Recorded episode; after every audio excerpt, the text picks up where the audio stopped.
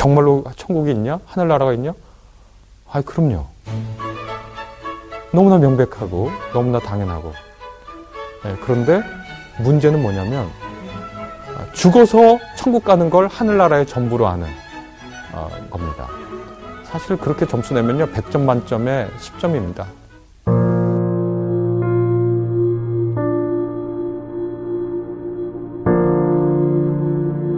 천국이란 말 을 분석해 보면 천국이 하늘 천자의 나라 국자잖아요. 그러니까 우리말로 바꾸면 하늘나라라는 거잖아요. 성경에 크게 두 종류의 하늘이 있습니다. 하나는 여기는 새가 날고 바람이 불고 햇빛이 쬐고 공기가 있고 구름이 떠가고 이게 스카이죠.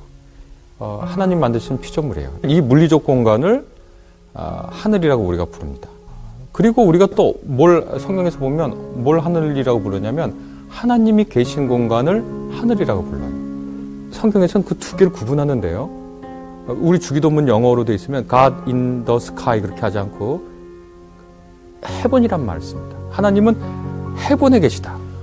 어, 하나님은 우리 같은 몸을 갖고 계신 분이 아니기 때문에 스카이에 계실 수가 없어요. 어, 하나님은 우리처럼 시공간에 있으신 분이 아니기 때문에 굳이 어떤 공간 안에 있을 필요가 없어요. 그런데 하느님이 계신 곳을 표현해야 되잖아요. 하나님 계시다고 말해야 되니까. 그러니까 그때 하늘이란 말을 갖다 쓴 겁니다. 하늘 하면 우리가 무슨 생각이 나나요? 보편적인 거예요, 이거는. 하늘은 여기서도 볼 수 있고 저기서도 볼 수 있어요. 넓어요. 모든 걸 다 포괄해요. 그러니까 높은 높죠. 넓죠. 여기저기 다 계시죠. 우리가 우러러 보죠. 하늘이 딱 하나님이 계신기 계신 곳이라고 말하기에 딱 좋아요. 하나님은 거실에 계셔. 에이, 이상하잖아요.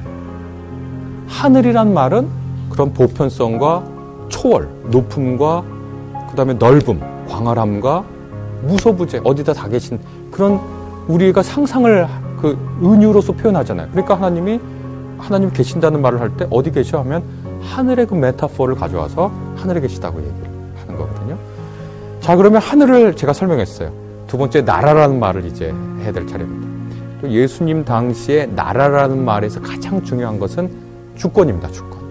그 왕이 자기의 영향력이 미치는 범위가 그 나라에 그 왕의 나라예요. 그러니까 하늘 나라라고 그 나라라는 말을 그대로 갖고 오면 뭐냐면 어떤 한 사람의 지배력이 너, 어, 미치는 범위를 뜻하는 거거든요.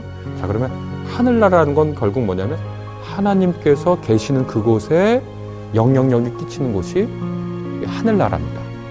그러면 그것은 우주 어느 곳에 있나요? 아니죠. 하나님이 계신 곳이 하늘나라죠. 왜냐하면 그분을 표현하기 위해서 그렇게 쓴 거니까 여기 하늘, 하나님이 계시면 여기는 하느님께서 계시는 곳이니까 하늘이라고 불릴 수 있고 하나님의 영향력이 여기 있으니까 우리는 여기를 하늘나라라고 부를 수 있잖아요. 그러면 하늘나라가 진짜 있습니까? 라고 물어보면 아이고 너무나 명백한 얘기를 기독교인들에게는 지금 제가 앉아있는 여기 하늘나라 같아요. 왜냐하면 제가 여기 나와서 이 방송을 찍는 거 내가 무슨 욕심 있어서 하는 게 아니에요. 내가 무슨 어, 더 재밌게 놀 수 있어요 이 시간에. 내가 굳이 이거 준비할 필요도 없어요. 근데 내가 이걸 준비해요. 그리고 이 방송을 제작하시는 분도 나 여기 돈 벌려고 꼭 여기 있는 거 아니에요.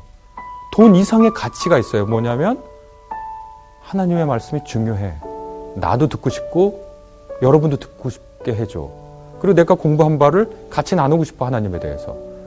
지금 하나님의 이름을 높이죠. 우리 주기도문 것 보면 하나님 계신 우리 아버지 이름이 거룩히 여기면 받으시면 그곳이 하늘나라에 하나님의 이름이 아 하나님의 가치 하나님의 영광을 높여요. 그분의 영광을 드러내도록 이래. 그 하나님이 계셔요. 그분의 나라, 그분의 영향력, 그분의 사랑, 그분의 눈물이 있는 곳이 하늘나라예요. 하늘나라가 정말 있, 있느냐? 아니, 없지 않잖아. 여기 있잖아요. 너무나 명백하게 여기 있잖아요. 지옥은 뭐냐? 너무 간단해요. 하나님을 절대로 체험할 수 없는 곳이 지옥이에요.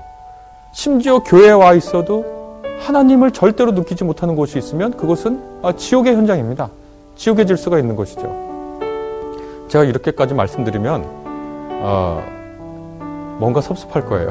왜냐하면 그거 묻는 진짜 이유 중에 하나는 죽어서 갈 수 있냐는 거니까 이른바 죽어, 죽어서 하늘나라에 갈 수 있느냐 이거 질문하는 건데 그거에 대해서는 제가 두 가지 얘기를 드릴 수 있습니다. 첫째, 그거 죽음을 앞둔 모든 사람에게 굉장히 중요한 질문, 질문이에요. 그런데 더 중요한 건 아까 말한 것처럼 하느님이 계신 곳이 하늘나라라는 사실을 잊어서는 안 됩니다.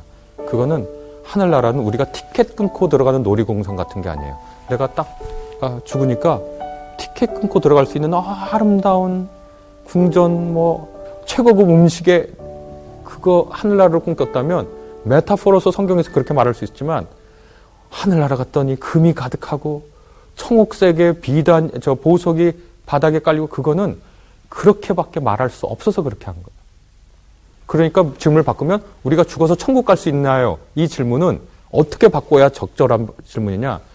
죽어서도 우리가 하느님과 함께 할 수 있나요? 우리의 죽음이 우리를 하나님의 사랑으로부터 분리할 수 없나요? 그 질문이겠죠. 그러면 예수님과 바울이 그에 대해서 명백하게 얘기했습니다. 하나님은 죽은 자의 하나님이 아니라 산자의 하나님이다. 아브라함, 이삭, 야곱이 모두 하나님 안에서 살아있어요. 어떤 형태로 살았는지 모르겠어요. 예수님께서 뭐라고 말씀하셨습니까? 후에는 십도 안 가고 장가도 안 가고 오직 하나님의 천사와 같이가 된다.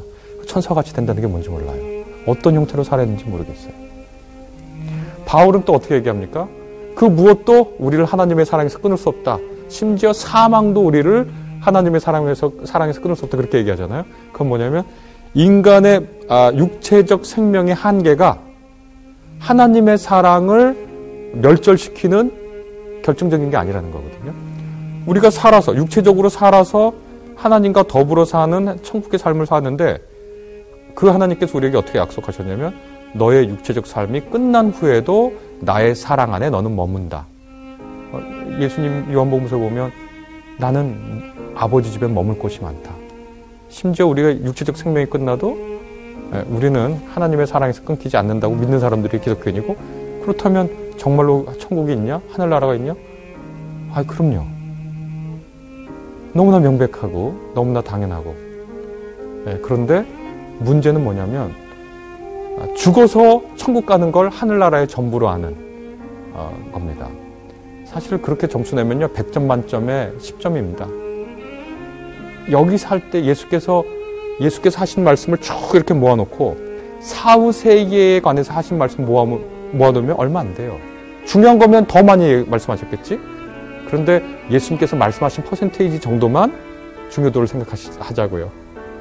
예수님이 하신 많은 말씀 여기서 하나님을 체험하고 기쁘게 살아가는 잔치와 같은 파티와 같은 우리의 삶에 대한 그 말씀을 우리가 기억했으면 좋을 것 같습니다. 그래서 어, 죽음을 앞에 두고 있거나 병상에 있거나 또 이러저러한 일 때문에 고통을 받고 있는 모든 분들이 어떤 상황에서도 끊기지 않는 하늘나라의 기쁨과 안락과 평안을 누리셨으면 하고 바랍니다.